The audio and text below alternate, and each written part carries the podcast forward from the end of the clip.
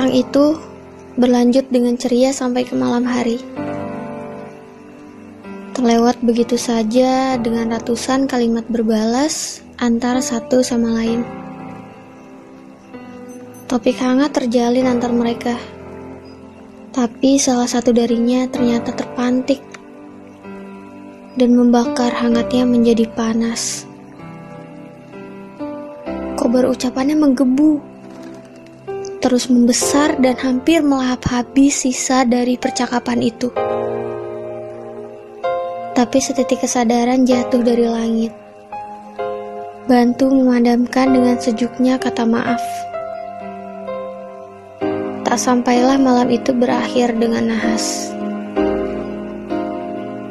Untuk pengingat, jangan pernah menganginkan api agar jadi besar. Jangan pernah persilahkan rasa lebih tahu akan segala sesuatu untuk jadi sengatan panas dalam sebuah topik. Karena itu akan membakar.